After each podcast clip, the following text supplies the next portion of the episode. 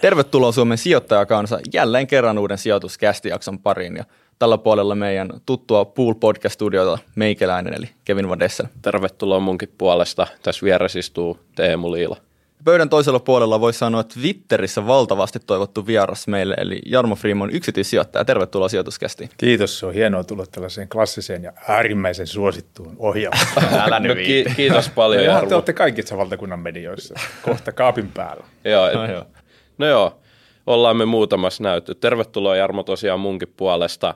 Tänään me puhutaan aika erikoisesta sijoitustyylistä ja sun urasta, eli sä oot, voisiko sanoa spekulantti tai riskisijoittaja, mutta sä, oot niinku, sä, sä menet niinku tosi syvää päätyy niinku sijoittamisessa, mutta sitä ennen meillä on neljä lämmittelykysymystä sulle tähän alkuun, että et saadaan vähän hikipintaa, niin sä pelaat tosiaan shakkia, juot viinejä, niin tapahtuuko tämä koskaan samanaikaisesti? Tuleeko pelattua viinilasin äärellä vai tapahtuuko sehän, se niin ihan erikseen? sehän kuuluu nimenomaan asiaan. Että esimerkiksi Noniin. tällainen nimeltä mainitsematon jatkasaarelainen erikoisolut viskibaari, niin pitää tiistaisin sellaista päivää, että kaikki hanat on per 5 euroa per lasi. Ja se on grande succé, ne on laatuoluita. Niin me ollaan nyt kaverin kanssa pelattu siellä, joka on mun sensei, eli hän on opettanut mulle sakkia varmaan parikymmentä vuotta nyt vähintään. Ollaan kauan pelattu. Hän on mua parempi, mutta me pelataan vähän niin kuin golfistasoituksella. Että sit meillä on aina olutveto. Eli tietyn sarjan jälkeen niin toinen voittaa ja toinen häviää ja se sitten aina muuttuu niin kuin tasoituksena. Että jos mä nyt voitan tänään, niin sen jälkeen hän saa taas puoli pistettä niin kuin pienemmällä voiton seuraavalla kerralla. Okay. Sitten me nautimme erikoisoluista ja pelaamme sakkia ja vaihtoehtoisesti joskus kyllä on otettu champagnepullo tai Amarone-pullokin siihen käsittelyyn. Kuulostaa No aika niin. hauskalta. Sanoiko se sensei? Sanoin silleen, että Miten käytän sitä voi niin olla kuin, sensei käytän, shakissa? käytän siis, ei, virallisesti, mutta okay. käytän tätä tämmöisenä niin kuin metaforana siihen, Okei. että, että tota, häneltä mä oon paljon oppinut. Että todennäköisesti mun säkkiranking on niin kuin parhaimmillaan ollut jos chess.comissa niin vajaa 2000. Ja silloin kun Okei. mä oon aloittanut, niin se on ollut varmaan, siis Jyrkin kanssa ennen kuin aloitin, niin olisi saattanut olla joku 1500. Että Okei. Okay. Joo. Sä oot tota, taustaltasi liikuntatieteen maisteri, niin onko hyppy liikuntakentiltä nyt tämmöisen hyvin aktiivisen sijoittamisen pariin niin vaikuttanut sun penkkitulokseen vai kerkeekö se markkinaseuraamisen ole harrastaa ihan liikuntaakin? Se on loistava kysymys. Liikuntahan ei ole harrastus, vaan liikunta on elämäntapa.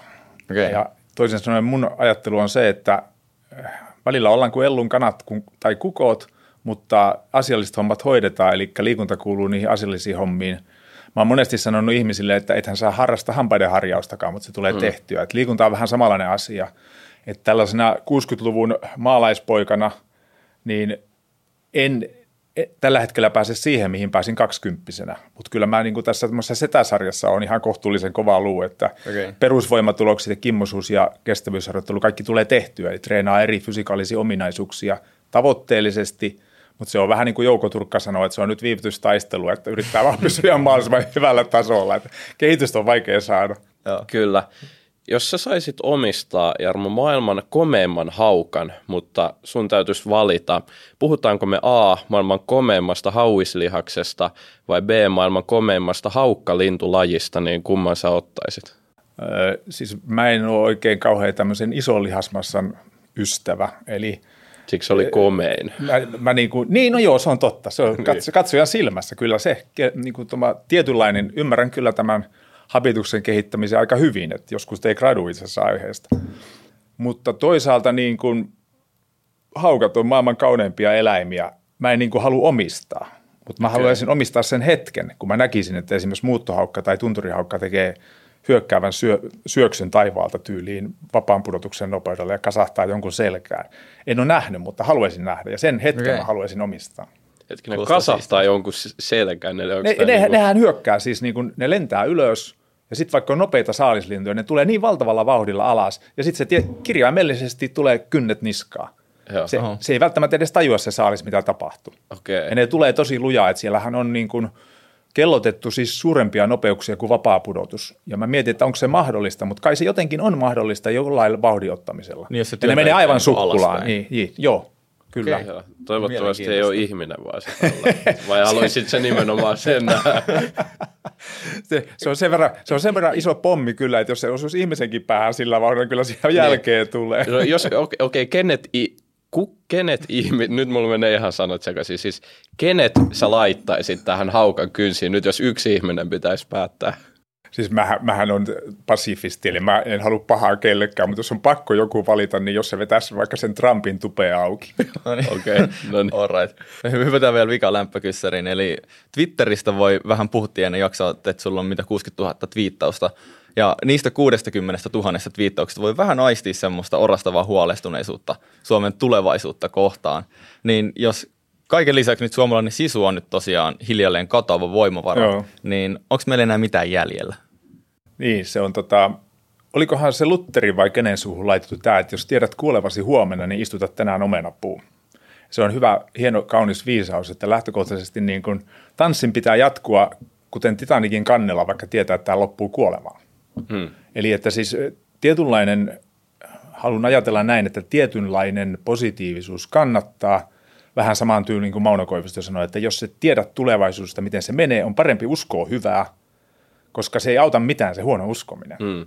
Mutta huonoon pitää varautua, eli kyllä Suomessa on tietysti älyttömän vakavia asioita, eli teidän ikäluokka esimerkiksi, niin te olette integroitunut yhteiskuntaan, mutta jos ajatellaan, että yhdeksäsluokkaisesta poista viides osa ei kunnolla osaa lukea tietojen mukaan, mm. se ennemmin tulee mieleen, että tämä on joku Niger, jossa niin on vallankaappaus kuin Suomi. Ne. Tietenkin tähän liittyy monta, johon liittyy osittain maahanmuutto, mutta siihen liittyy myös oikeasti – tämän, jos saan sanoa miessukupuolen stigma, että tota, tavallaan ei ole oikein niin kuin haluttu sitä sanaa, vaan ehkä on enemmän haluttu se sähläys ja kännykkä. Mm. Ja tavallaan se, mikä hyvänsä vähänkin niin kuin edistyneempi tai haasteellisempi ammatti edellyttää sen sanan käyttöä, kontekstien ymmärtämistä, sanan kirjallista tuottamista, kuuluu ymmärtämistä, niin se se ehdottomasti pitäisi muuttaa. Eli varmaan niin kuin kännykät vekee koko päivän ajaksi. Ja sitten ihan aktiivisesti niin kuin kunnon interventio sisään, eli vaikka sitten tukiopetuksen kautta tällaiset ihmisryhmät pitäisi saada hommiin, koska se niin sanotun nuorison potentiaalinen laadustaan huononeminen on vain yksi meidän ongelmista. Mm. Että kaikki tietää, että talousongelmat on jonkinmoiset niihin ehditään vielä puuttuu, mutta jos me vaan maataan laakereilla ja uuninpankolla, niin kohta on ongelmia. Jep. Kyllä.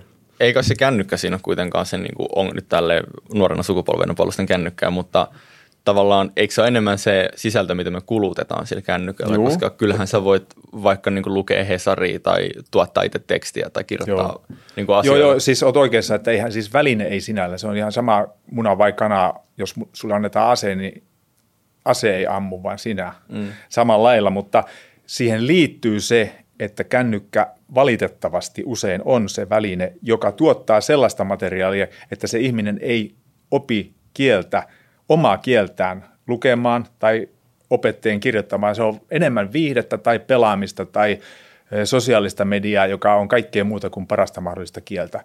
Jep. Eli kyllähän monet ihan ymmärtääkseni siis fiksut kasvatustieteen ammattilaiset on suositellut sitä pitkää kännykkätaukoa opiskelupäivän aikana. Okei. Okay. Ihan, ihan että se ansi ei väline ole tämä, että tämä niinku tekee sut tyhmäksi. Niin. Mutta se, mitä siitä tulee, niin kuin sä sanoit, niin monet vaan käyttää sellaista sisältöä siinä, että se ei ole hyväksi. Kyllä. Nyt hypätään Jarmo sun huikean uran pari plus tähän sun sijoitustyyliin, joka on myös erittäin mielenkiintoinen. Aloitetaan ihan siitä, että sä olit kuntosali yrittäjä ennen aktiivista sijoitusuraa, niin miltä susta tuntui lopulta, kun sait myytyä Solana kuntosaliyrityksen aikoina? No se, siis yrittäjähän erittäin monessa tilanteessa tekee tilin vasta silloin, kun myy yrityksen. Eli käytännössä, käytännössä se on ö, tavoitetila, ja silloin tuli esimerkiksi juridisesti nämä maksimimäärät täyteen, milloin sai parhaan verotusedun. Ja siinä vaiheessa mä aktiivisesti ryhdyin etsiin ihmisiä, tahoja tai yrityksiä, jotka voisivat olla kiinnostunut. Ja sitten tavallaan kontaktiverkostosta, jotka oli meidän tavaran toimittaja, löytyi ihminen, joka tiesi, että hänellä on taas kaveri, joka haluaisi hommata itselleen työpaikan. Ja sitten tämä porukka lähti, he oli kaikki aktiivisia fitnessurheilijoita, niin he lähti siihen ja ostivat kimpassa sen. Eihän tuollaisten pienten kuntosalien myynti siis tarkoita sitä, että sillä saisi mitään sellaista rahasummaa, jossa voisi jäädä niin sanotusti vapaa mutta se tarkoittaa sitä, että sillä saa pääomaa johonkin muun tekemiseen, mm. mikä oli esimerkiksi sitä, että halusi aktiivisesti kokeilla sijoittamista. Kyllä. Joo. Oliko sinulla siinä Solanassa niin kuin monta paikkaa? Oliko se niin kuin ehtinyt muodostua, vai oliko se vain niin kuin yksi se oli tavallaan yksi paikka, että se, totta kai täytyy muistaa, että sen ympärillä mä tein muuta. Eli mä tein mm. lehtijuttuja, TV-ohjelmia, radio-ohjelmaa ja sitten konsultointia, eli siis laskutin muita asioita, jotka on ihan konkreettista kuntosalia. Mm. Mutta se oli kuitenkin saman yrityksen kautta kaikki. Ei ollut filiaaleja, ei ollut useita eri toimipisteitä. Niin, niin. Mikä niissä hikisissä kuntopyörissä sai sut ajattelemaan, että vitsi, että nyt me ollaan niinku treidaamaan johdannaisilla – Eli toisin sanoen, mikä saa niin kuntosaliyrittäjän kiinnostua sijoittamisesta? Eh, tavallaan yrittäminen on kaupankäynti. Eli sen huomasin silloin joskus sanotaan about teidän ikäisenä, mitä te olette nyt, että liikuntatieteessä niin eniten mua alkoi kiinnostaa se kulma, missä tulee kaupallisuus. Hmm. Eli myydä jotain, hankkia jotain sellaista, millä saa sen kokemuksen, että asiakas ei ole se ehkä ei niin motivoitunut peruskoululainen, vaan asiakas on aikuinen ihminen, joka omilla rahoillaan tulee tekemään jotain, josta se haluaa hyötyä. Hmm. Eli siinähän on ihan iso kansanterveydellinen pointti, mutta siinä oli myös puhdasti businesspointti. Ja sitten pikkuhiljaa jossain vaiheessa, kun sai pääomaa, niin alkoi jo yritysaikana tietenkin sijoittaa. Eli mä sijoitin muistaakseni Intia-rahastoihin ja tällaisiin, mitkä oli yksi osa sitten siinä vaiheessa, kun tehtiin kauppaa, jotka jäi tavallaan niin, että se määritteli kaupan hintaan suoraan tietyn määrän lisää, koska siellä oli nettovarallisuutta. Okei. Okay. Millainen tota, pohjavarallisuus sulla oli sit, kun sä mietit, että nyt mä voin ryhtyä niin kuin yksityissijoittajaksi tai esimerkiksi minkä kokoinen exitti se oli sit Solanasta? Ei, puhutaan sadoista tuhannista, ei miljoonista. Että se on aina niin kuin suuruusluokassa sellainen, että sillä saa pääomaa hmm. yleensä ton kokoisissa yrityksissä. Että mulla oli sikäli onni, että ne ostajat oli ammatti-ihmiset, he ymmärsi sen taustalla olevan mahdollisuuden. Eli he näki, että tästä saa työpaikan ainakin yhdelle tai kahdelle hmm. heistä – ja, ja he pystyivät siis laskeen, koska oli voitollinen yritys, jolla oli voitollinen liikevaihto, tai siis voitollinen tulos ja ihan järkevä liikevaihto ja asiakaspohja, niin me, me päädyttiin sellaiseen kauppahintaan, joka oli kuitenkin sillä hetkellä, kun myytiin yrityksiä, niin suhteellisesti yrityksen liikevaihtoon nähdä ihan hyvä. Joo, okay. kyllä. Onko sinulla kertynyt varallisuutta muualta kuin tästä Solanasta, että minkälainen se sun startti oli, sit, kun sä hyppäsit sijoittamiseen, minkä kokoista sijoitussalkkua sä olit saanut siinä vaiheessa kasaan? Ei siinä vaiheessa, kun mä myin sen, niin kaikki rahat oli mennyt periaatteessa siihen yrittämiseen ja elämiseen. Eli, eli tota, mä olen intohimoinen matkailija ja elämän, sanotaanko välillä jostain kulmasta myös hedonisti, että kyllä mä rahaa käytän, jos sitä tulee. Mä katson, että se tarkoitus on, elämä on lyhyt. Mä voin mm. olla autoalla huomenna tai syöpäsairaana viikon päästä. Et raha, rahaa pitää käyttää, jos sitä on, mutta siinä sitten jokainen yksilö tietysti hakee sen kohdan, mm. milloin ja miten paljon voi panna sitä sivuun niin, että elämän laatu ei kärsi. Kyllä. Eli ei, ei siinä vaiheessa, kun mä tein kaupan, niin ollut juuri mitään ja käytännössä niin suurin osa tuloista sen kaupan jälkeen on tullut pääomamarkkinoilta. Että totta kai mulla, niin mun vanhemmat oli säällisiä, kovaa työskenteleviä keskisuomalaisia ihmisiä. Isä, isä piti tilaa ja äiti oli opettaja. Kyllähän sieltä tietenkin jäi jotakin myöskin niin kuin perinnön kautta – Mm. Mutta pääsääntöisesti eniten tietenkin pidänkin järkevänä, että ihminen yrittää etsiä oman polun. Ja yrittäjällä se usein tarkoittaa se yrityksen myymistä. Eikö se sitten jännittänyt, jos sulla ei ollut semmoista valtavaa pottia? Että nyt mä tavallaan, kun eikö kuitenkin yksityissijoittaminen ollut se, mikä niinku työllistyi täyspäiväisesti? No se on, voi sanoa näin. Niin, niin eikö se ole jännittänyt se, että, että voiko mä tavallaan tehdä tällä niin kuin hyvällä potilla, mutta ei semmoisella, että mä voisin vähän niin kuin elää sillä pelkällä rahalla, niin että mä nyt ryhdyn tällä sitten yksityissijoittajaksi? Tavallaan kuka hyvänsä, joka saavuttaa sellaisen hetken, että voi vetää vähän henkeä ja miettiä, että mitä nyt tekee, niin huomaa yleensä aika nopeasti, että jotain pitää tehdä. Ja toiset huomaa sen viikossa, toiset vuodessa. Mm. Että se sellainen niin kuin pelkkä lonkan vetäminen ja hauskanpito, niin se ei taas ei ole kovin niin kuin syvällistä sisältöä antava asia.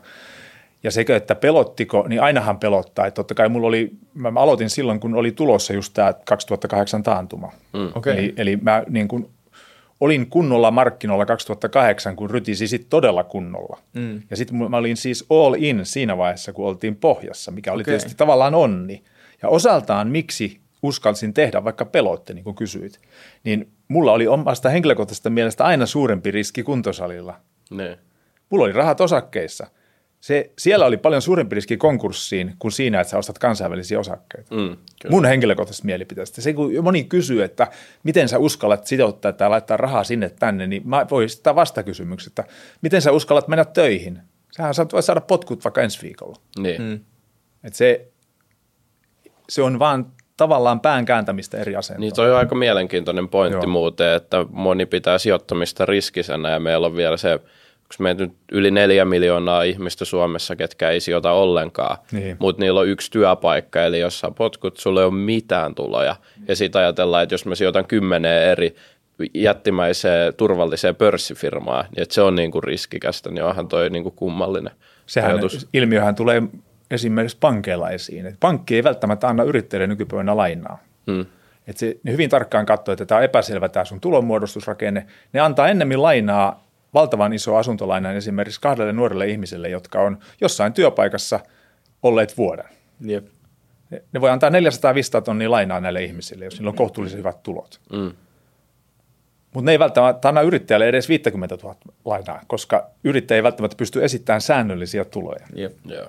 Et se on se koko filosofisesti mun mielestä vähän vääristynyt, eli tavallaan mun mielestä semmoiset kvalitatiiviset asiat jää pois ja katsotaan vaan hetken kvantitatiivisia asioita. Eli tämän päivän tilinauhaa, joka voi olla Eltankajärven jää viikon päästä. Jarmolla on kyllä huikea määrä kokemusta. Tuosta tulee semmoinen fiilis, että vitsi on makea, kun on vaan niin yleissivistystä, mutta mikä Teemulle mulla on ongelmana, niin ei ole hirveästi aikaa vaikka istua alas ja lukea kirjaa tälle yrittäjänä arjessa. Mutta onneksi tämän takia meillä on kaupallinen yhteistyö Nextorin kautta, jotta sä voit kuunnella niitä kirjoja, samalla kaikkea muuta.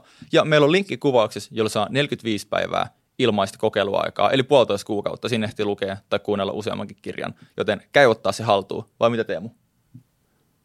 Hei, mitä sä teet? Kuuntelen kirjaa.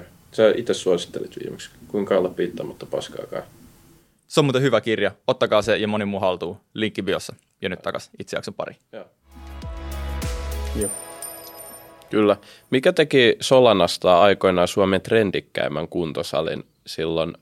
Siitä on jo kymmeniä vuosia. Niin, Oliko siis, no siinä joo, joku- siis se on siis 80-luvulla ollut, sehän oli silloin ö, erittäin hieno sali, kun katsottiin vertailukelpoisesti. Silloin vielä se skene oli niin kuin kasvamassa. Et silloin tuli rusketukset, podaus, silloin tuli pikkuhiljaa nämä fitness-termit ja rupesi käymään esimerkiksi ö, toimistoalan rouvat ja vastaavat salilla. Mutta siinä silloiset omistajat, joilta mä siis hankin tämän sitten myöhemmin tämän yrityksen. Ensin mä menin sinne töihin, ostin vähän ja sitten ostin mm. lopuksi sen määräävän osakepääoman. Niin ö, siinä oli fiksuja yrittäjiä, jotka oli sen verran kiinnostuneita myös niin kuin designista, että he laittoi sinne ihan fiksusti marmoria ja seinälle kalliota ja viherkasveja ja vähän tyyliä verrattuna siihen, että monet salit oli halleja mm. tai kellareita. Joo. Joo, mielenkiintoista. Sua on pyydetty tosi paljon meidän vieraaksi, etenkin Twitterissä. Mahtavaa, että oot nyt täällä. Ja yksi suurin syy tosiaan varmasti on sun niin tämä sijoitustyyli, johon me voitaisiin nyt hypätä. Eli tosi riskinottohallunen tapa sijoittaa ja omien sanojen mukaan saat, älä tee tätä kotona sijoittaja, niin voisitko vähän avata tätä sun mielenkiintoista sijoitustyyliä? Öö, no siis mun filosofia ensinnäkin menee näin, että silloin jos haluaa tuottoa, joka ylittää esimerkiksi vertailukelpoisen indeksituoton, niin sitä tuottoa ei välttämättä voi hakea niin, että ostaa sieltä kaapin päältä niitä pokaaliyrityksiä. Eli mä en niin kuin pysty, mä en taivu, ei kykene. Niin esimerkiksi ostaan Nvidia P200, price per sales 40, mm. vaan mä ostan ennemmin Petrobrassia P3, price per sales 07, osinko 25 tai jotain. Koska mä uskon, että roskakorista voi löytyä helmiä, palkintokaapin päältä ei löydy helmiä, mm. kun ne on jo helmiä. Mutta jos sä ostat niitä palkintokaapin päältä, niin sulla on erittäin suuret otsit, että seuraavan vuoden helmi se ei enää ole. Kyllä. Eli tavallaan siis se riskisyys on suhteellista, koska ö, sulla pitää olla vain tarpeeksi aikaa odottaa. Sä et saa hermostua siihen, että jos tämä sun joku darling lähtee hitaasti mörnimään vaikka väärään suuntaan. Mm. Et esimerkiksi kun mä ostin vaikka nyt Okeanis Ecotankers jollain 780 kruunulla, niin nyt se on 260. Se maksaa osinko tämän päivän hinnalle luokkaa 30 prosenttia. Mm. Ensi vuonna se voi maksaa 40 prosenttia tämän päivän hinnalle osinko. Niin oliko se riskistä ostaa sitä 70 kruunulla vai ei? Niin kuinka perinpohjaisesti sä perehdyt näihin, koska usein tämän tyyppiset yhtiöt, jotka on PE4, meillä on Helsingin pörssistä, olikohan se Outokumpu vai mikä se oli tuossa mm. vuosi sitten. Ja SA, niin, SSAB oli kanssa aika Joo, niin mä, miet, mä mietin, että nehän on tosi syklisiä yhtiöitä aina, kella voi esiintyä näitä, ja sä oot just maininnutkin, että sä sijoitat nimenomaan syklisiin, mutta näissähän usein on se, että sä saatat yhtiö saattaa olla syklin huipulla ja sen bisnes saattaa olla sellainen, että saattaa täräyttää 80 prosentin nettotulosmarginaali, vaikka kestävä taso on lähempänä nollaa. Mm. Niin kuinka tarkkaan sä perehdyt siihen, että sä vältät tällaiset keissit, että se PE-luku onkin vuoden päästä se 700 vaikka, koska sekin on mahdollista, että tavallaan nyt PE4 ensi vuonna ja sitä seuraavat vuodet PE 700, koska mennäänkin taas niin kuin ns. normaalille tasolle sykliä. Joo. Joo, ja kokemusta on, että on siis tehnyt nimenomaan varsinkin aikoina niin tuollaisia virheitä, eli sijoitamistoiminta on loistavaa toimintaa siksi, se tekee kenestä hyvänsä nöyrän. Jos mm. luulet olevas hyvä, jos luulet olevas kingi, niin turpaan tulee niitä tukkalähteä. ne, jokainen oppii, ja se on niin kuin sillä lailla hienoa. Ja nimenomaan kokemuksesta viisastuneena ja tietenkin muutenkin asioista oppineena, niin nykypäivän mä luulen, että mulla on huomattavasti parempi siis tällainen fundan tai makron haistelemisen kyky. Ja, ja puhun hyvin paljon oikein, oikeastaan kaikkien sijoitusinstrumenttien kohdalla siitä, että mikä on tämä supply demand, kysynnän tarjonnan välinen suhde, ei nyt, vaan projektio seuraava pari vuotta. Et esimerkiksi mainittu Okeanis ekotankkeri oli hyvä esimerkki siitä, että silloin tankkerien päälle syljettiin ja se näytti huonolta, mm. mutta ilmiselvästi oli nähtävissä ihan varmat driverit, mitkä varmasti vaikuttaa tulevaisuuteen. Eli tilauskirja uusille tankkereille oli alhaalla ja sitä ei saanut lisää, koska telakat oli täysiä. Mm. Ja se tilanne on vielä, se voi olla vielä kaksi vuotta. Toisaalta oli potentiaalisia sellaisia drivereita, jotka voi tapahtua. Sota ei tiedetty, koska se oli valtava pomppu. Mm. Eli tonnimailit, eli kuinka pitkä matkansa kuljetat tavaraa, niin se muuttu sotadynamiikan takia, et cetera. Mutta sitten esimerkiksi mikä oli SDstä tiedossa, oli jalostamodynamiikka. Oli selkeästi nähtävissä, että uudet jalostamot tulee Suetsilta itään, mutta suuri osa kulutuksesta on Suetsilta länteen tralalaa, miten se kulkee tässä välissä, mistä tulee raakaöljy tänne itään, missä se jalostetaan ja sitten se kuljetetaan takaisin sinne kulutukseen. Mm. Onko Se oli nähtävissä ja se on edelleen nähtävissä. En mä tiedä, siis mun mielestä se on ihan pässin lihaa ja siis jokainen ajatteleva ihminen pystyy näkemään näitä mm. SD-drivereita missä hyvänsä. Esimerkiksi öljy on nyt tällä hetkellä sellainen, mikä on erittäin epäsuosittua, mutta oletteko tutkineet öljyn investointeja? Miten käy öljylle seuraavan neljän, kolmen, neljän vuoden aikana, jos kukaan ei halua investoida, koska se on paha poika, non-ESG, saatanan sijoitus, huono homma, mm. mutta sitä välttämättä tarvitaan ja koko ajan ennusteiden mukaan öljynkulutus on hitaassa jauhavassa nousussa, seur- sanotaan seuraavat 2030 asti. Silloin se ehkä vasta kääntyy alaspäin. Mm. Mistä se öljy tulee, jota tarvitaan, sanotaan 5 miljoonaa barrelia päivässä lisää versus tämä päivä, jos sitä ei haluta investoida? Mm. Tuo on mielenkiintoinen. Musta on kiehtovaa, että sä puhut paljon tuosta niin kuin makrodatasta ja makrotalouden analysoimisesta, niin kuin tuossa jauhettiin ennen jaksoa, niin jos mietitään perusosakepoimia ja ehkä tämmöistä Warren Buffett-maista tyyliä, niin sehän on, että kaikki tämä makrohöpinä on niin kuin semmoista melua ja sulje se pois, se vaan häiritsee sua, keskity siihen yhtiön, se liiketoimintaan, osta hyvää liiketoimintaa, pidä sitä. Niin miten sä niin kuin oot kääntänyt sen tolleen toisinpäin, että sä itse asiassa yrität hakea sen niin kuin makron kautta. Ja miten se onnistuu, koska makrotaloushan on ihan äärimmäisen vaikea ennustaa. Siinä on niin kuin miljoona muuttuja. Mm. Mutta makrotalous, mä käännän sen niin päin, että makrotalous on ehkä kuitenkin helpompaa ennustaa kuin sen yhden yhtiön tulevaisuus. Ai on vai? No minkä yhtiön sä arvelet menestyvän seuraavan kolmen vuoden päästä hyvin, nyt jos sä tänään ostat sitä? Sano esimerkki. Apple. Microsoft. Microsoft. Microsofti varmaan sanoo moni, ja sillä mm. on niin oikeasti tavaraa. Mutta entäpä jos, oot sä katsonut, mikä on Microsoftin arvostus? Niin, se on aika korkea. Se voi menestyä kolmen vuoden päästä, mutta annetaanko sille arvostus vain puolet, mitä se on tänään? Mm. Jos se on nyt P yli 30, niin P15 on aivan mahdollinen, jos sykli menee alas. Mutta se mun tankkeri ei mene seuraavan kahden vuoden aikana helposti sinne, jos sille on kysyntää. Tai Petrobras, jos yhtäkkiä käy niin, että se on maailman johtava, joka vielä pystyy investoimaan öljyyn, niin meneekö se alas P3-luvusta, jos öljyn kulutus kasvaa? Eli mm. mä käännän sen niin päin, että tietyt makrodriverit on nähtävissä. Totta kai varmaan on se, että ne ei mene tasan oikein, mutta se riittää, jos sulla on suunta oikein. Kun yhtiökohtaisesti taas on aina mikä hyvänsä yhtiökohtainen riski. Microsoftille nimenomaan voi tulla regulaatio, mutta suurin riski Microsoftilla on arvostus. Kyllä. Nvidialla nyt varsinkin. Eli jos ne diskontataan eri lailla, niin tulos voi pysyä samana. Ei tarvitse kuin kasvu vähän pudota. Jos, jos Nvidian kasvu putoo edes 10 prosenttia per annum, niin se voi olla, että se diskontataan yhtäkkiä, että se P on sopiva vaikka 50. Mm. Nyt se on, trailing P on yli 200.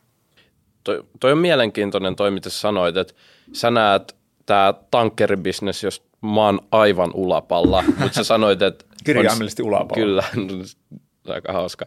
Niin to, tosiaan sä sanoit, että tämä on selvää pässin lihaa, sä näet hyviä ajureita, mutta se PE on silti niin kuin ihan pohjamudissa.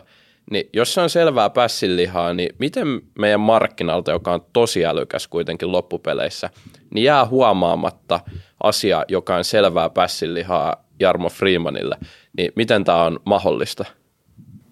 Niin, ja sitten kun se, ne asiat oli nähtävissä oikeasti puolitoista vuotta sitten. Mm. Sota ei ollut nähtävissä, sen mä myönnän. Eli se oli tavallaan hirvittävä, kauhea asia, joka oli onnenkantamoinen tietyille energia-alan sijoittajille, jonka takia niin kuin energiasijoittajat teki viime vuonna järkyttävää hyvää tulosta. Eli siellä oli sellaisia tyyppejä, jotka teki plus 70 pinnaa tulosta, kun indeksi meni alas miinus 30. Eli 100 prosenttia viittasi indeksi.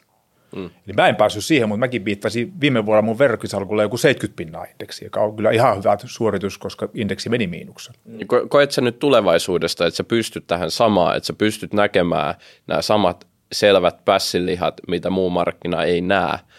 Ja mitä sulla on niin kuin tällä hetkellä esimerkiksi niin kuin no, siis, noista samoista tankkereista, niin kuin pidät en, sä edelleen sitä samaa positiota? Öö, siis joo, positio koko on suurin piirtein sama. Joo. Mä pidän sitä niin kauan, kun mun mielestä se SD-käyrä ja SD-balanssi on muuttumassa selkeästi negatiiviseksi. Jos se on muuttumassa selkeästi negatiiviseksi tai jos arvostus nousee paljon, jos Okeanis nousee 500, jolloin sen PE olisi vaikka 10, silloin mä oon jo varmaan myynyt siitä puolet pois. Hmm. Mutta jos Okeanis nousee 400 ja maksaa 30 pinnaa osinkoon, niin en mä ole välttämättä myynyt sitä pois. Koska mä en tiedä, miksi mä myisin.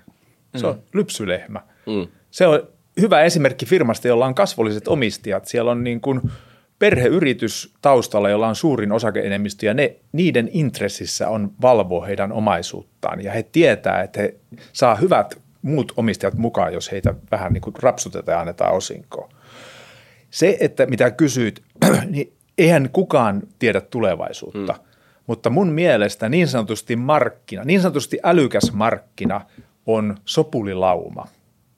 Ja sopulilaumahan menee sinne, minne niin kuin vahvat yksilöt tai alan niin kuin BlackRockit ja vastaavat niin kuin sanoo, että tähän markkina on menossa.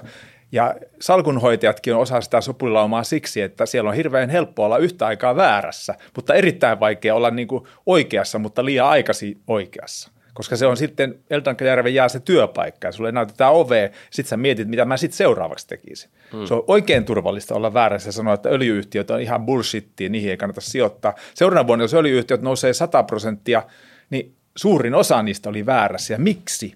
Osittain se on sitä sopulointia, mutta osittain se on ESG, eli, eli niin kuin se pahissijoittamisen leima, mikä liittyy energiaan – niin se on totta. Siellä on paljon ongelmia, joita nämä yritykset ratkoo, ja, ja se asia ei varmasti ihan täydellisesti tule korjaantumaan. Siinä on paljon sellaista, mikä johtaa siihen, että maailmassa on jo isoja isoja miljardien sijoituspossia, jotka ei niin kuin koske niin, vaan ne myy. Se on yksi syy, minkä takia ne laskee. Ja sen takia yksityissijoittajalla on mahdollisuus kaivella roskakoreja, koska yleinen sentimentti, ESG ja sanotaanko, jos mä sanoisin tämmöinen, että yleinen eetos on näitä sijoituksia vastaan. Mm. Okay. Samankaltaisia asioita tällä hetkellä on kaivoksissa, ja sitten siellä on ihan spesiaali spesiaali SDKissä niin kuin uraani, ja pikkuhiljaa nousussa tulee olemaan arvometallit, koska mun henkilökohtainen mielipide on, että tässä on suurin mahdollisuus, että tulee säikähdys, joka johtaa siihen, että talous lähtee happaneen myös Jenkeissä – joka taas johtaa siihen, että Fedi lähtee antautumaan ja tulee koronlaskut, josta seuraa raju dollari heikentyminen ja raju arvometallifirmojen nousu. Okei, okay. by the way, SD, sä sanot paljon SDtä, niin viittaat supply and demand. Joo, nyt supply tässä. demand, joo. Ja sellakin meni ohi. Joo, kysynnän ja tarjonnan välinen suhde, jota mun mielestä kannattaa kaikissa yhtiöissä, jolla on sykli, niin katsoa. Periaatteessa voi jokaisen yhtiön soveltaa sitä SD-tilannetta, mm. mutta varsinkin syklisissä, koska niin kuin Kyllä. aikaisemmin puhuttiin, niin nehän voi todella olla niin, että niiden huono aika ostamiselle on se P3 ja hyvä Joo. aika ostamiselle on P-. Eli ymmärsikö mä oikein tämän, kun Teemu vähän niin kuin haastoi sua tuosta, että mark- jos markkinat on tehokkaat, niin miten sä voit olla niin kuin makrotasolla oikeassa, niin ymmärsikö mä oikein sun ajatuksen siitä, että markkinat kokonaisuudessa kannustaa näillä systeemeillä ö, keskittymään enemmän niin kuin lyhyen aikaväliin ja esimerkiksi vaikka varainhoitajia ja isoja instituutioita siihen, että ne tekee päätöksiä, jotka vaikuttaa loogisilta ja jotka ei saa niille fuduja, jotka tavallaan tuntuu, että ne on synkässä sen konsensuksen kanssa. Ja sitten jos lähdetään tavallaan hakemaan tämmöisiä niin kuin, ö, monimutkaisempia sijoitusteesejä, mitkä sijoittuu vaikka viiden vuoden päässä on se hillotolppa, Joo. niin vaikka siinä on se ylituotto, mutta sä et vaan voi perustella varainhoitajana sitä, että sä oot viisi vuotta ehkä vähän niin silleen väärässä tai kaikkea hiffaa, että mitä sä teet, ja sitten vastaan siellä se hillotolppa, sen takia että tavallaan on keissejä, missä voi tehdä pitkällä aikavälillä yli, ylituottoa. Oliko tämä niinku se Ö, siis, logiikka? if you put it so, se on hyvin lähellä tota, mitä sanoin. Hmm. Eli oikeastaan, niin jos, jos sitä haluaa jotenkin pelkistää, niin ö, jos haluat keskimääräistä, tee keskimääräistä ja tee niin kuin muut. Jos haluat ottaa riskiä, joka on tietyllä tavalla harkittu ja tietyllä tavalla sä pystyt perustelemaan sen riski itsellesi, niin sun pitää miettiä, minkä verran sä itse voit just sitä riskiä ottaa. Ja ota se riski silleen, että hyväksyt sen tappion, mikä syntyy, jos sun niin kuin makronäkemys on väärä. Eli kellekään ei voi suositella, että ottaa mitään sille, että yhtä osaketta salkkuu. Tai mun mielestä, no mulla on yli sata riviä, mutta se johtuu siitä, että mä käyn kauppaa koko ajan. Mm. Eli mä teen siis eri aikaikkunoita. Mä teen aikaikkunoita semmoisia, että vaikka forever, joku Golar LNG, niin jos niin kauan kuin LNG niin on hitaassa nousussa ja niin kauan kuin se pystyy mahdollisesti laajentamaan sitä sen ö, todellista bisnestä, niin se voi olla mulla kymmenen vuoden sijoitus. Mutta samalla tankkerit, niin voi olla, että ne on vain seuraavan puolentoista vuoden sijoitus, koska siellä tulee just tämä syklisyys. Ja sitten pitää miettiä, minkä verran mihinkin voi laittaa. Että kyllä mä henkilökohtaisesti olen vahvasti sillä kannalla, että vaikka keskittäminen voi tuottaa suurimmat voitot, mm. niin kyllä mä henkilökohtaisesti olen sitä mieltä, että kymmenkunta yksittäistä erillistä instrumenttia on hyvä olla. Ja sitten jokaisen ajan ja muun käytön ja tyylin ja psyykerakenteen, et cetera mukaan, niin sit niitä voi olla paljon enemmän. Oletko vähän samassa leirissä kuin niinku Peter Lynch, joka aikoinaan teki ylituotot omistamalla satoja yhtiöitä, ja hänhän puhui tosi paljon tästä, että instituutiot vetää ihan vihkoa just sen takia, että ne on niin pakotettu johonkin tiettyyn muottiin, ja jos sä oot yhtään erilainen kuin kukaan muu, niin sä saat heti kenkää, ja sit sun on pakko seuraa niitä isoimpia seurattuja yhtiöitä, muuten sä saat taas kenkää, niin sä oot aika niinku, onko tullut seurattua Peter Lynchia paljon? Ja tuttu nimi ja on siis nähnyt haastatteluja, en aktiivisesti ole hirveästi seurannut, mutta yleensä ottaen siis seuraan säännöllisesti tosi paljon ja, ja niin kuin myöskin tilaan uutiskirjeitä tietyiltä tahoilta, jotka on nimenomaan markkinaspekulantteja ja tietyllä tapaa täysin kontrasijoittajia, eli ovat valmiita sijoittamaan vasten yleistä sentimenttiä vuosia, jos he näkee just tämän mainitun kysynnän tarjonnan epätasapainon. Ja, ja itse henkilökohtaisesti uskon siihen valtavasti, että mua niin kuin hiukan suoraan sanoen huvittaa, että nyt on tullut esimerkiksi Nvidialle ihan lyhyessä ajassa pari, että se on meidän top pick. Hei, PE 220 jotain. Joo, se on meidän top pick seuraavalle vuodelle. Joo. Siis voin olla väärässä, en mä sitä niin. sano. Mikä on se skenaario, mä... että se on se toppi? Mikä niin, on skenaario on, jos on, jos on niin, kasvuikuinen, herra Jumala. Kyllä, niin. sehän, jos ne myy kymmenellä tuhansilla per CPU-yksikkö, niin kyllähän ne hilloa tekee. Mm. Mutta jos se hillo arvostetaan, hei, 40 kertaa liikevaihto. Mm. Hei, ei me meikäläisen maalaispojan ei meillä maalla tollasta opetettu, että tostetaan, että kyllä meillä opetettiin, että alennusmyynnistä kannattaa ostaa, niin. eikä kannata mennä ostamaan niin kuin kaikista kalleinta, mitä paikalta löytyy. Kyllä. Okei, hei Jarmo, sä selkeästi koet pystyvässä ylituottoon sun strategialla, niin voit sä antaa konkreettisia vielä, me ollaan käyty jo niitä aika hyvin, tässä on tullut matkan varrella tipsejä, mutta muutama, jos ottaa niin kuin kolme konkreettista tipsiä siihen, että miten sä koet pääsevässä ylituottoon niin kuin markkinalla – Siis mä en välttämättä valitettavasti pysty sanoa, että koinko mä niin tai uskalla sanoa silleen, että yleensä niin kuin tietenkin nyt täytyy sanoa jo sivulauseessa, että tämä, niin kuin sä sanoit, että olen sijoittaja tyyliin, älkää tehkö niin. tätä kotona. Yep. Niin se, tämä osittain liittyy mun psyykerakenteeseen. Mä oon silleen holistinen ihminen, että mun on vaikea esimerkiksi keskittää vain kymmeneen osakkeeseen. Mä oon niin kiinnostunut siis, tämähän on loistava peli. Tämä on mahtava homma avata aamulla CNBC kuuden jälkeen ja ruveta katsoa, missä maailman makaa ja miten kaikki on mennyt. Valuutat, raaka-aineet, osakkeet, makrotalous, tiedot, geopolitiikka. Se on siis kaleidoskooppi, jossa kukaan ei tule ikinä valmiiksi. Mm. Aina on opittava ja aina tulee turpa, jos luulet osaavasi jotain. Ne. Eli sanotaan näin, että jotta mun olisi järkeä tehdä tätä eikä laittaa kaikkia niin kuin ETFiin, niin mun pitää hyväksyä sellainen riski, että mä olen myös ihan täysin väärässä. Ja usein mä olen, mutta mulle riittää se, että mä olisin enemmän oikeassa kuin väärässä.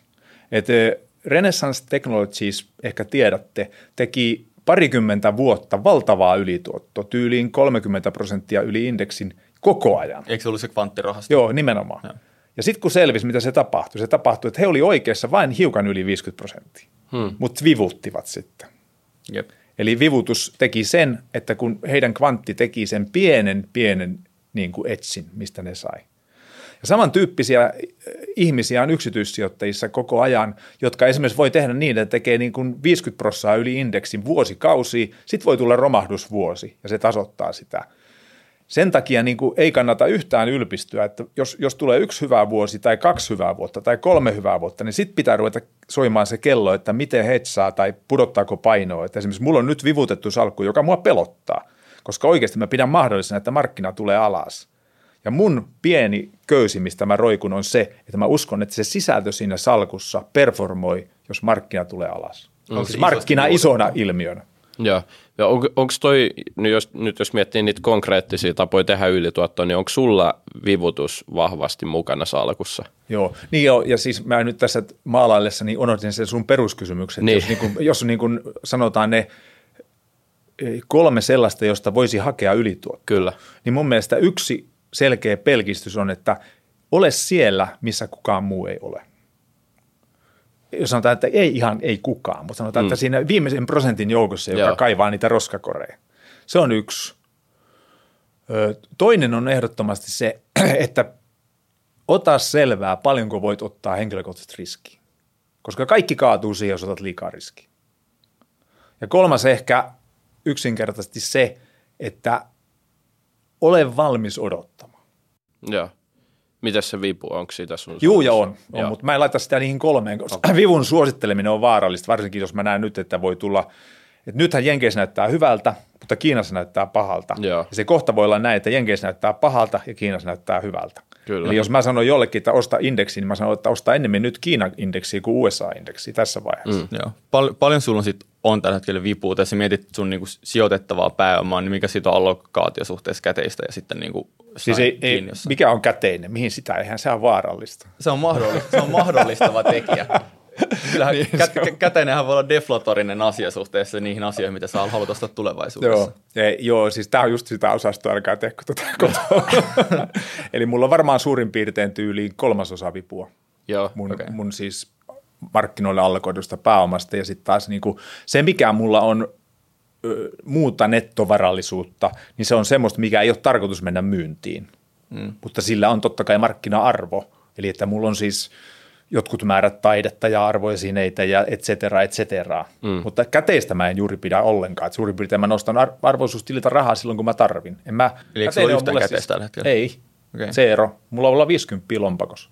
Okay. Siinä on mun käteistä. Joo, kyllä. Oletko voittanut Jarmo markkinoita tähän asti? Mill, millaisia niin kuin aikamittareita tai aikahaarukoilla sä oot seurannut omaa niin kuin performanssia indekseen vastaan? Öö, mä en ole tarkkaan seurannut, että se, mutta sanotaan näin, että se menee näin, että jos mä kerron niin kuin lyhyen sijoittamisen historian ihan alusta asti, niin mm. ensin se, mistä mä oon saanut tämän opin, että ole eri lailla kuin muut, niin tuli siitä, että uskalsin ottaa riskiä yrittäjänä markkinoilla silloin, kun näytti tosi pahalta. Joo.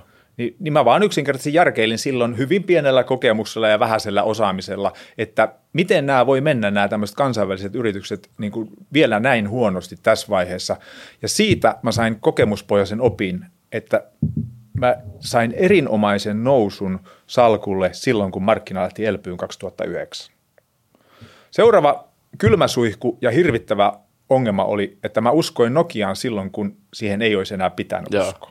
Sillä tuli turpaan kuusinumeroinen summa, ottaa huomioon klusterin ja siis Nokian lasku ja sitten vielä sen kauhean virheen, minkä teki, että vivutti johdannaisilla ja osti lisää johdannaista väärään suuntaan. Mm. Eli itse mä oon tehnyt kaikki mahdolliset virheet, mitä ihminen voi tehdä ja se on aika hyvä oppikoulu, koska sen jälkeen niin kun tietää, että hengissä säilyt, jos et toista toista kertaa sellaista virhettä, joka vie sun pääomasta valtavan ison loveen. Kyllä. Sen jälkeen esimerkiksi 2020 oli toinen tällainen tyypillinen dippi, joka tuli sodasta. Mutta siinä tuli sitten taas se tämän sijoittamisen loistopuoli, että tavallaan oli asemoinut itsensä tähän kontrasijoittamiseen ja kun se sodasta elpyminen alkoi, niin nimenomaan nämä on kuin Phoenixit, nämä tankkerit ja öljyyhtiöt ja muut. Eli mulla on ollut siis muutamia huonoja vuosia, tosi paljon tullut silloin alas. Nyt taas sitten on ollut muutama hyvä vuosi, eli viime vuosi oli superhyvä johtuen siitä just, että energia nousi. Tämä vuosi menee selvästi yli indeksin, mutta ei mitenkään niin kuin juhla hirveän mm. hyvä. Ja tällä vuonna mä niin kuin kyllä elän, mutta tämä loppuvuosi toivottavasti sitten rupeaa parantaa juoksua. Eli nyt toi verrokkisalkku taitaa olla vähän toistakymmentä prosenttia vaan plussalla. Joo. Ja on tietenkin Suomi-indeksiin nähden hyvä, mutta sit ei, se ei ole vertailuindeksi. Että mun enemmän vertailuindeksi pitäisi olla vaikka toi XLE, eli Ene- Spider Energy. Ja se Spider Joo. Energy on nollis tänä vuonna. Eli siihen Joo. nähden mä oon ihan ok, koska mm. mulla on suuri, suurin osa salkusta liittyy, linkittyy laajasti energiaan. Okay. Joo. Mutta kyllä mun pitäisi tavoitella sitä vähintään parikymmentä prosenttia vuosi, jotta tämä olisi mulle perusteltu. Niin tota mä mietin, että kiinnostaako sua niin kuin ylituotto? Onko se semmoinen, mikä on sulle selkeä tavoite, että mä haluan tehdä ylituottoa? No sanotaan niin, että mä oon oppinut, että mun ei kannata sanoa mitään liian boldia, koska turpaan tulee silloin. Okei. Mutta, mutta siis mä totta kai toivon parasta mahdollista tuottoa ja olen valmis ottamaan riskiä siihen. Se ei ole mulle itsestäänselvä niin kuin ehto, että sen pitäisi ylittää joku indeksi. Mm. Mutta sanotaan, että itsestään selvä ehto on, että sen pitäisi tuottaa sen, mitä mä niinku käytän, että mä saan juotua ne mun erikoisoluet ja Niin. käytyä muutaman kerran vuodessa mukavissa maissa ja hienoissa kaupungeissa ja elettyä kohtuullista elämää. Kyllä. Onko se muuten stressaavaa? Se, että se sun sijoitustuotto on se, mikä määrittää sun niinku vuositasolla sen sun elämän laadun. Sen, että voiko se mennä ö, vaikka Nitsaan lomalle vai sitten meneekö sä niinku Tallinnan lomalle tai että juoksaa jotain pienpanimon ipaa vai juokse niin kuin jotain pirkan kuparista? Onko se niin kuin stressaava elämäntyyli? Mm, esitän kysymyksen takaisin sulle. Onko stressaava mennä työpaikkaan, joka voi olla entinen työpaikka viikon päästä? Tuo on hyvä kysymys. Mä oon yrittänyt, niin mä en osaa siihen itse vastata. eli, eli, eli sulla on samankaltainen riski kuin mulla. Eli jos, jos sä niin kun ryssit sun yrittämiseen jotenkin huonosti. Mitäs mä pelastan sen? niin, te voi olla keskenään jotain, jotain semmoista, mutta sanotaan nyt niin, että jos te otatte jonkun aiheen sillä esille, että teidän kaikki niin kuin innokkaat katsojat kaikkoo, mikä nyt ei näytä todennäköiseltä. Ei, siis totta kai se jossain määrin on stressaavaa. Että silloin mm. on stressaavaa, jos tota, pitkäaikaisesti oma näkemys on väärä. Mm. Eli että, et, muistan kyllä ne vuodet, kun kun hölmöilin Nokian kanssa, niin kyllä siinä mies laihtui ja nukkui vähän. Mm. Kyllä se ja on, okay. on stressaava. Niin just tota mä mietin, että Huonosti siis, menee, niin on stressaava. Joo, kun tota mä mietin, että mä ymmärrän tuon niin vasta-argumentin, että periaatteessa se, että sun tulot kokonaan lähtee, niin voidaan niin kuin verrata, että, no, että ei ole hirveästi eroa, että onko se töissä vai onko se niin kuin sijoittaja, miten niin. se tulo tehdään. Mutta se tu- vuosittaisen tulotason vol- volatiliteetti on sulla ihan eri kuin ihmisellä, kuka saa kuukaudessa niin kuin kiinteän määrän palkkaa. Joo niin se va- saattaa olla se niin kuin stressin aiheuttaja. On, kyllä voi olla. Ilman muuta se voi olla. Ja, ja tota niin, totta kai silloin, kun on huonoja vuosia, niin silloin täytyy tavallaan syödä niin sanotusti kuormasta. Eli esimerkiksi käyttää jotain muuta kuin tuottoa. Niin. Ja se ei ole kivaa. Et jos joutuu käyttämään pääomaa elämiseen, niin se kuulostaa huonolta toiminnalta. Kyllä. Just näin. Tota, hypätään nyt seuraavaksi vielä tuohon niin markkinakatsaukseen, se on ihan kiinnostava aihe. Pakko muuten sanoa, että mun mielestä sun pitäisi perustaa oma podcasti, sä artikuloit ihan sikahyvin näitä sun ajatuksia. Kyllä. Se on niin kuin, selkeästi Twitterissä ollut vetoa, mutta sun pitäisi... Twitter niin kuin bodimuotoa, se niin. olisi loistava. Siis, no sehän on hienoa, tässähän on liikeidea, liikeidea löytyy suorastaan. Sun, sun kannattaisi. Näille kymmenelle tuhannelle seuraajalle. Me mm. alkujaksossa niin mietittiin, että tähän on hyvä pohja, että jossain vaiheessa sun pitää keksiä sille joku vielä, tai sulla on optio keksiä sille joku, mutta nyt me tässä jo jaksoaika löydettiin, että olisiko se Jarmo podcast kuitenkin. Niin. Niin siis mä olen, olen totta kai miettinyt sitä, että, että silloin jos on jotakin sellaista, mikä ihmisiä kiinnostaa siksi, että se on erilaista, niin siinä voisi olla se etsi. Niin. Että kyllähän mä niin kuin osittain päämäärätietoisesti on siis tietenkin toiminut, eli että mä en pidä huonona sitä, jos asteittain kasvaa ja kumuloituu sellainen, missä on mukana. Että onhan mä perustanut tämän, niin kuin tämän Falkko-sijoitusklubiinkin, joka oli suurelta osin sitä, että se on yksinäistä hommaa vaan katsella kursseja. Joo, Eli oli kyllä. kiva saada juttuseuraa ja hauskanpitoseuraa ja henkistä tukea ja kädestä pitoa ja kaikenlaista sellaista. Mm. Niin sekin meni asteittain sille, että meillä oli parhaimmillaan esimerkiksi ulkomainen firma vieraana ja näin. Nyt se on ollut vähän niin kuin pikkasen, pikkasen koipussissa, kun on ollut niin paljon henkilökohtaista muuta tekemistä, mutta täytyy Joo. taas joku bile-juttu pitää tässä loppukesästä. Ehdottomasti. Mutta joo, hypätään, hypätään markkinaan, niin miltä niin ensinnäkin markkina näyttää nyt sun silmin? jos, jos, jos mä nyt vastaan oikein, niin se on siis keskeinen asia, miten tästä seuraavan puolen vuoden aikana salkulle käy. Mm, Koska nyt pitäisi okei. miettiä, mun henkilökohtainen ajan- asenne on se, että nyt pitäisi varautua juuri siihen, että jotenkin osaisi arvioida, mitä markkinoilla tapahtuu. Mm. Koska erittäin, erittäin iso osa siitä tulee olemaan sitä, että osakkeet tulee reagoimaan omiin tuloksensa tietysti, mutta laajaan makroon. Mä oon ollut pitkän aikaa siinä leirissä, että olen ihmetellyt, miten kestävä Yhdysvaltain talous on. Et siellä on siis valtavan hyvä työmarkkinatilanne ja osakkeet ei ole tehnyt kovin hyvää tulosta, ehkä ennu- ennusteiden yli, mutta ei silänsä siis muuten kovin hyvää tulosta, että laajana massana, jos me otetaan pois nämä Magnificent Seven osakkeet, nämä superjättiteknot, Nvidiat, Applet ja vastaavat, Jep. niin silloin se on aika semmoista niin kuin ei mitään hirveän hohdokasta. Mutta siis tavallaan tästä eteenpäin edelleen näen sen riskin, että tilanne maailmalla on se, että nyt Kiinassa alkanut selkeä talouden jäähtyminen tulee lisäämään paineita myös Yhdysvalloille, Euroopalle siihen, että talous lähtee hitaasti huononeen. Ennakoivat indikaattorit, niin kuin lei tai korkokäyrä tai uudet tilaukset per manufacturing PMI ja et cetera, siis monet, ne on niin kuin vilkuttanut hätävaloja jo käytännössä yli vuoden. Hmm. Osa vähän lyhyemmän aikaa, mutta monet näistä ennakoivista indikaattoreista on sellaisella tasolla, että juurikaan koskaan ei olla säilytty ilman taantumaa. Säilytäänkö me nyt ilman taantumaa? Okei. Tämä puolue nimeltä Soft Landing on edelleen vähän niin kuin voitolla. Ja kaikki odottaa, että kohta Fedi voi niin kuin himmata koroissa. Mm. Sitten toinen puoli on se, että on pieniä orastavia merkkejä, että saattaa tapahtua uutta inflaation nousua, vähän 70-luvun tyyli, että raaka-aineet esimerkiksi lähtisi nousemaan tai jotkut yksittäiset elementit lähtisi nousemaan, joka voi johtaa siihen, että inflaatio lähtee kääntyä uudestaan ylös. Ja silloin Fedi joutuisikin kiristää lisää. Mä en tiedä, käykö niin, tai jos käy, niin käykö se vasta esimerkiksi ensi vuonna. Ei välttämättä käy tänä vuonna.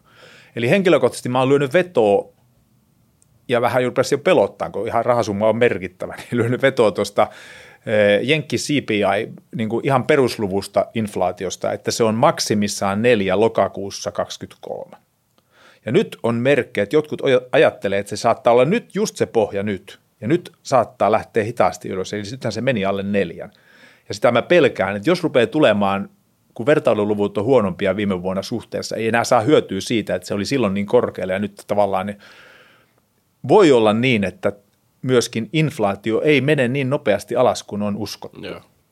Eli mä henkilökohtaisesti varaudun siihen, että Yhdysvallat menee taantumaan tai taantuman kynnykselle seuraavan puolen vuoden aikana. Joo. Sä mainitsit noin raaka-aineet tuossa nopeasti, niin on, löytyykö sun salkusta just tätä vastaan paljon niin kuin vaikka arvometalleja ja muita raaka-aineita silleen niin kuin, si, nimenomaan sillä näkemyksellä, että inflaatiota näkyy näissä ja sä pystyt hyötyä sit sitä kautta. Joo, Kuinka mulla- paljon? Niin Mulla niin on siis- kautta. Joo, siis nimenomaan. Eli, eli mulla on ihan suhteellisen merkittävä tyyliin 10 prosenttia salkusta niin arvometallikaivoksessa.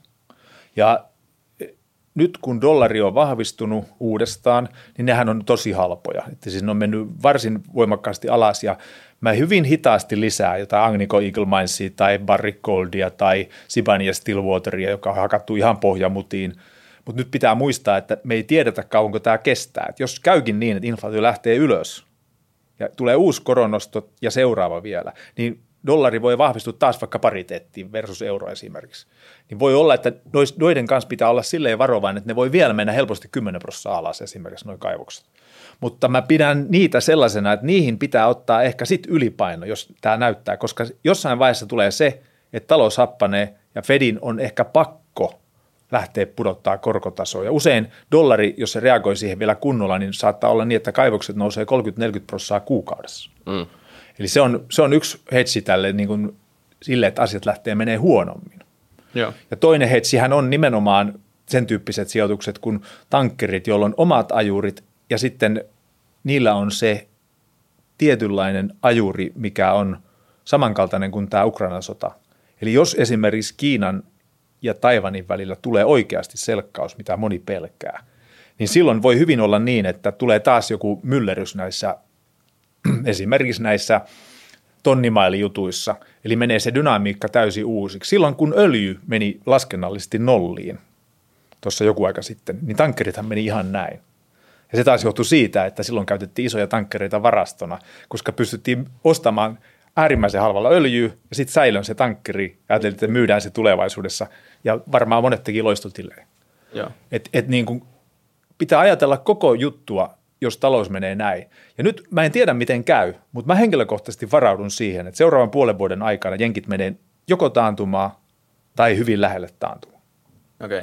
Ja Kiina, mä niin kuin jos, jos mun pitäisi veikata, niin tästä hetkestä ostamalla Kiinan indeksiä ja tästä hetkestä ostamalla USA-indeksiä, niin mä melkein valitsisin Kiinan.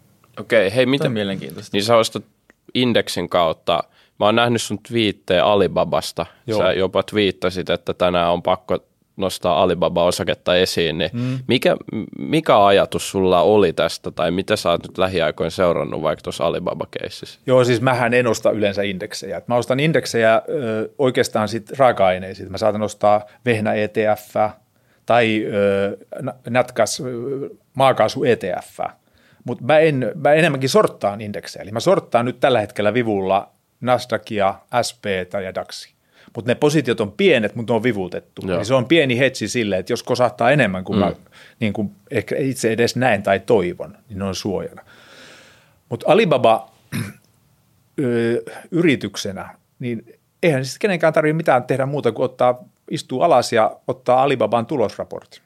Hmm. Kattokaa, mitä viimeinen kvartaali oli ja verratkaa sitä nyt sitten suurimpaan osaan myöskin näitä Magnificent Seven.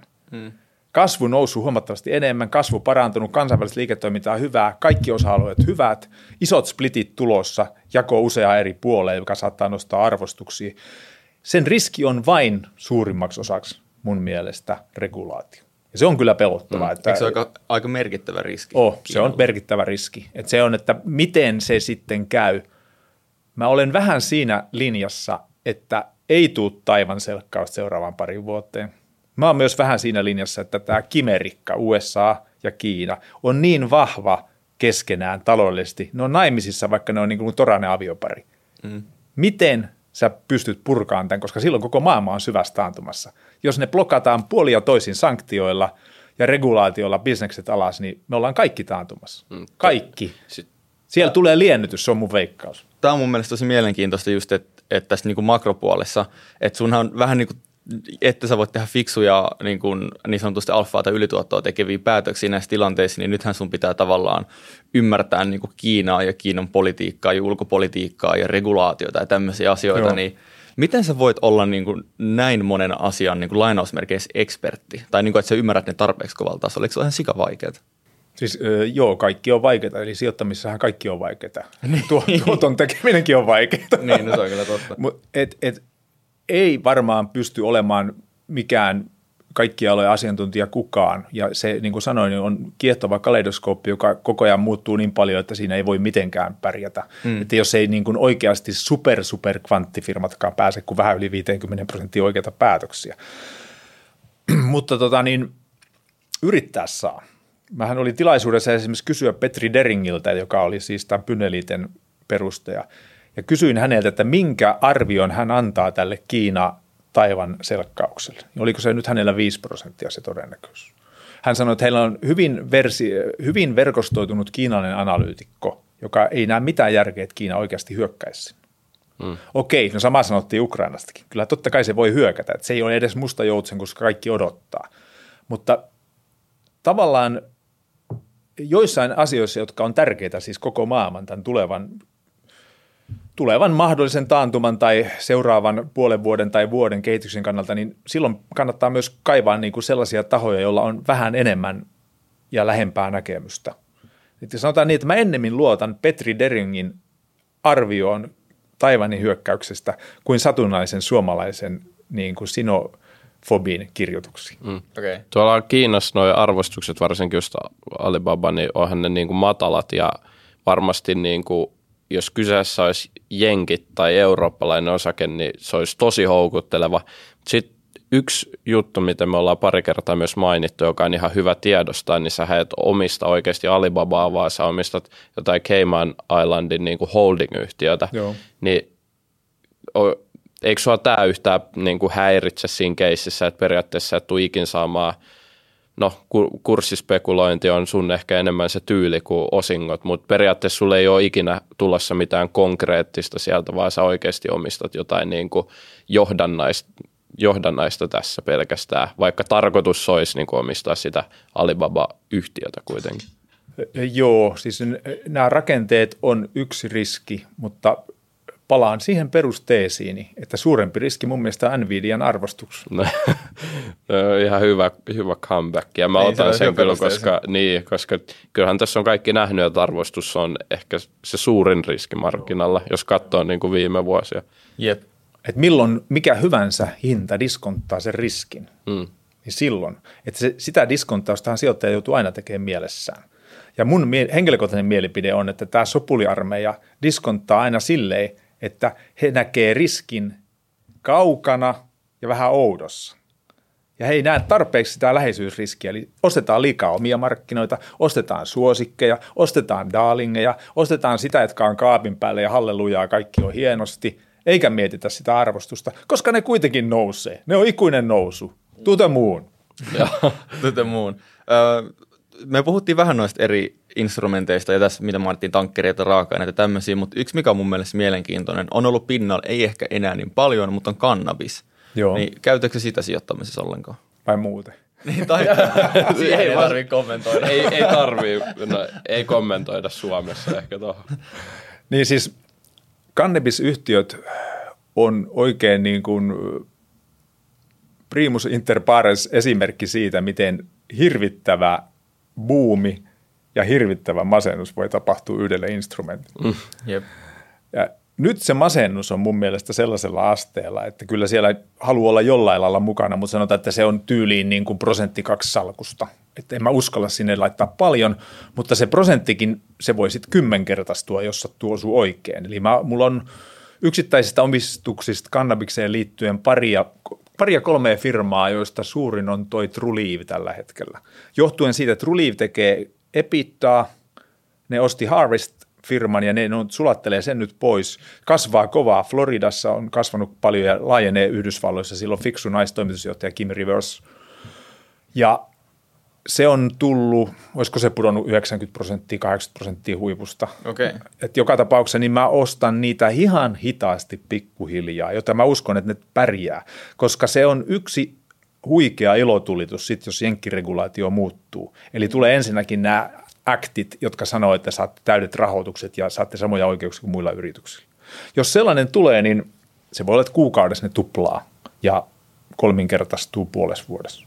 Joo. Mm. Et että niin kuin joo, on mukana, mutta pienellä positiolla. Okay. Me ollaan puhuttu tämän jakson aikana salkun suojaamisesta, säkin teet sitä, eli tekee niin kuin kontrasijoittamista, niin sä myös kontraat sitä omaa näkemystä jonkun verran, mutta näin niin kuin perustuulipukusijoittajat, jotka sijoittaa osakkeisiin longina, eli ostaa halvalla ja yrittää myydä kalliilla tyyppisesti, niin tosi harvahan suojaa omaa salkkua, tosi harva edes tietää, mitä tämä tarkoittaa. Mm. Niin pidät sä tätä salkun suojaamista tärkeänä tai pitäisikö niin kuin tällaisen, jos sä yleisesti oot vaan markkinalla hajautetusti osakkeissa, niin pitäisikö tällaisen ihmisen suojata omaa salkkua myös?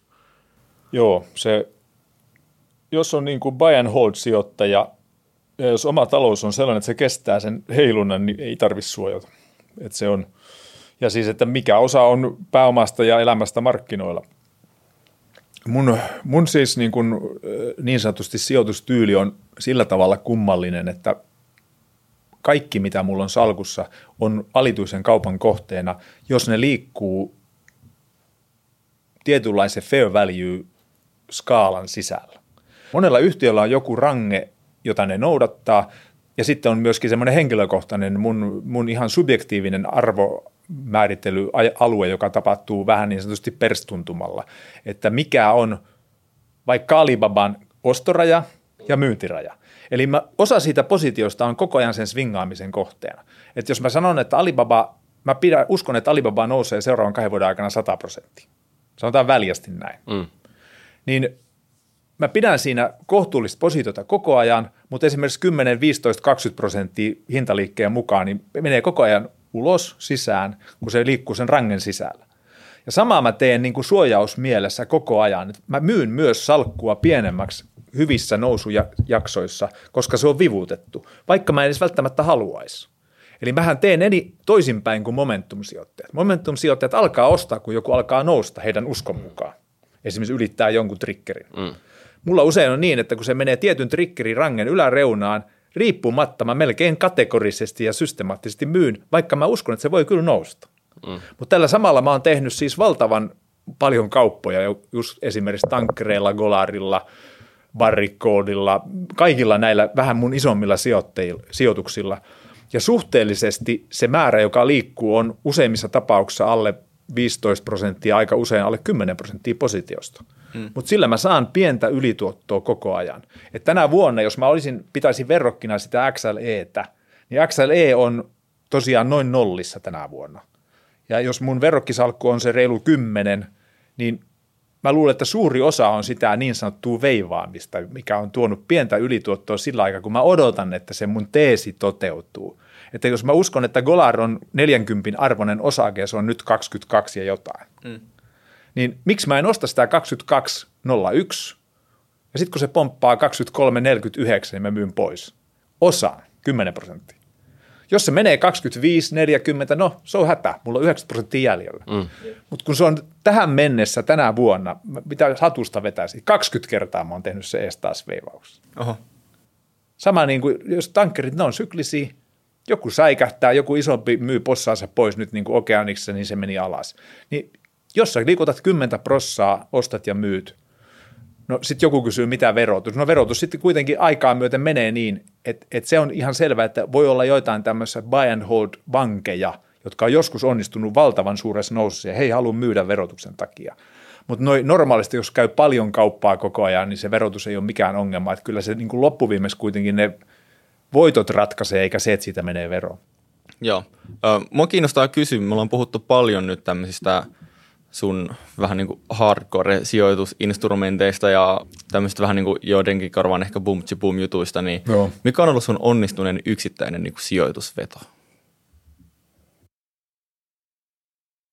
Mm. Ehkä siis suhteellisesti kaikista onnistuneen oli se, että mä uskalsin ostaa salkun täyteen keväällä 2009. Okei, okay, se on varmaan mennyt aika hyvin sitten. Niin. Se oli siis, se oli varmaan yksittäisesti ilman, huonolla kokemuksella ja vähäisellä osaamisella, mutta siksi kun olin yrittäjä onnistuneella riskiotolla, ihan mm. funtsaamalla, että mulla oli suurempi riski sillä kuntoisella omasta mielestä koko ajan koostamalla pörssissä. Niin, kyllä. Ja sitten muita tällaisia niin kuin hyviä, niin toinen, toinen erinomainen oli viime vuoden, eli 21 varmaan. Mitä 21 ostin energiaa? Ihan sillä ajatuksella se on liian halpa ja nämä SD-driverit. Niin siinä tuli sen myönnän, että sota auttoi sitä näkemystä. Eli tuli hirvittävä kaam- kaamea hyökkäyssota, mm. mutta se myös nosti energiayhtiöt. Okei. Okay. Meillä on viimeinen kysymys jäljellä. Tämä on tämmöinen klassikokyssäri. semi-epärelevantti tähän jakson aiheeseen, mutta me aina kysytään se, joten tänään Jarmo kysytään myös sulta. Eli mikä on Jarmo Freemanin mielipide kryptovaluutoista? Se on hyvä kysymys, koska kyllä mä niistä otan kantaa, eli ne on vähän sama kuin kannabis mulle, että käytän siis kryptovaluuttoja. Tuosta leikataan joku TikTok. Lätkä ulos kontentista. Joo, ja ei, ei suoraan sanoen, en käytä kyllä kannabista, koska mä, mä sen verran elämänkokemuksen perusteella kokemusmieleissä tiedän, että se ei ole mikään mieto asia, se on vaarallista. Okei. Okay. Mutta Vähän siis, niin kuin kryptotkin. Et, kryptoissa on se, että tota, lähtökohtaisesti en halua olla kryptoista poissa, vastaan näin. Et Okei. Se on vaan mulla niin, että tyyliin kolme prossaa, alle viisi prossaa salkusta, siis muutama prosentti salkusta ihan perusteltu, ja mä en omista kryptoja, mutta omistan ö, johdannaisia, siis Joo, omistan okei. erilaisia, eli XRPstä yhtä Sveitsissä noterattua, sitten tota niin, näitä GBTCtä, eli Grayscalein Trustia ja Ethe, eli Ethereumiin ja Bitcoiniin, ja sitten ruotsalaista XBTn niin kuin Bitcoin Trustia, tai mikä se on, trackeri. Mm. Ja oliko vielä muuta? Niin, ja pari, niin, niin, Cardano ja Uniswap. Ja okay. niitäkin kanssa trackereiden kautta. Eli mulla on siis jotain viittä kuutta, ja position kokonaisuus, olisiko se, se on jotain luokassa alle kolme prossaa salkusta. Joo, miten toimii, jos on kryptojohdannainen? Meneekö se ihan yksi yhteen kryptoheilunnan kanssa vai onko näissä jotain vipuelementtejä, minkä Noissa ei ole missään vipuelementtejä, ne on sisäänrakennettu vipu, ne heiluu niin paljon. Mutta tota, et aika hyvin XPT tracka, on trackannut mun mielestä varsin hyvin. Sitten niissä on tietyt valuuttamuutokset ja muut, mutta mulle se siis riittää, että mä en halua ottaa itselleni enempiä salkkuja. Että mä yleensä teen kauppaa niin, kuin, niin että mulla on kokeilutyyppinen salkku Interactive Brokersissa, joka on vähän niin kuin laboratorio, että mä otan positioita ja tutkin, miten ne toimii. Ja sitten mulla on Nordnetissä salkku, jonne mä otan taas tiettyjä ehkä enemmän pohjoismaisia yhtiöitä ja sitten myöskin jenkkiyhtiöitä isompina määrinä jossain tapauksessa. Ja sitten on ollut jotain muitakin salkkuja, että mä en halua siihen enää mukaan jotain kryptosalkkua. Että mä pidän niistä, niistä sitä regulaatio ja skämi ja muut riskit niin suurena, että mä mieluummin otan sen arvoisuustilin alla oleviin instrumentteihin. Okei, okay. Joo, no niin. mielenkiintoista. Kyllä, tosi mielenkiintoista. Ja ihan loppuun, Jarmo, me halutaan kuulijoille vielä informaatiota, että missä sua voi seurata. Tuli tosi mielenkiintoista juttua, niin meidän kuuntelijat haluaa ihan varmasti seuraa sua. Niin tuli mainittu Twitter. Onko jotain muuta paikkaa vai onko se vaan Twitter, missä nyt kaikkea No siis käytännössä, seurata? joo, at, at Jarmo Freeman Twitterissä on varmaan se helpoin tapa, koska sinne mä myös sit laitan silloin tällöin näitä kutsuja näihin Falkko-sijoitustapahtumiin, ja ne on sitten taas ihan kaikille avoimia, että jos sijoitusjutustelu ja hauskanpito kiinnostaa, niin sinne voi ilmoittautua, ei, ei vaadi mitään minkälaisia maksuja eikä muuta kuin maksaa vaan omat ruokansa ja juomansa sinä iltana, ja ne on ollut hauskoja. Että Okei. Meillä oli viimeksi Oroco Resource esiintymässä yhden niin kuin meidän porukassa mukana olleen idean kautta, ja sitten meillä on ollut useita yritysvierailuja, ja monia kertoja, kun on käyty craft beer baareissa puhumassa sijoittamisesta. Ihan mahtavaa. Käykää ottaa tota, Jarmon Twitter haltuun ja kiitos. Tämä oli tosi, tosi tota, huikea juttu, että tulit tänne sijoituskesti studioon, niin kiitos vierailusta. Kiitos. Tämähän oli mullekin niin kuin mahtava. Aina on mukava niin kuin penkoa noita omia juttuja. Se, se tarkistaa omaa ajatteluukin vähän kuin joku pikkasen sparra. Joo, mm. kiitos. Ja viimeksi meiltä editoinnista oli unohtunut tähän se boksi. Iikka siellä Just vähän näin. nauraa, missä näkyy, että kuinka moni meitä ei vielä seuraa äh, kanavan katsojista, joten jos te ette seuraa kanavaa, muistakaa seurata, koska se auttaa meitä tosi paljon. Ja Spotifyssa voi antaa viisi tähteä tai neljä tähteä, jos, jos oli vähän huonompaa sisältöä, yksi tähti, jos oli ihan kuraa, mutta toivottavasti annatte viisi tähteä ja me jatketaan TikTok Liven kanssa Q&A ja kiitetään teitä taas tämän viikon jaksosta. Mitään muuta ei tällä, tällä kertaa tarvitse tehdä kuin tilata meidän kanava. Ei tarvitse tykätä, tilatkaa vaan se kanava, Joo. niin me arvostetaan. Mutta kiitos paljon kaikille ja me nähdään kuulla ensi kerralla. Se on moro. Moi!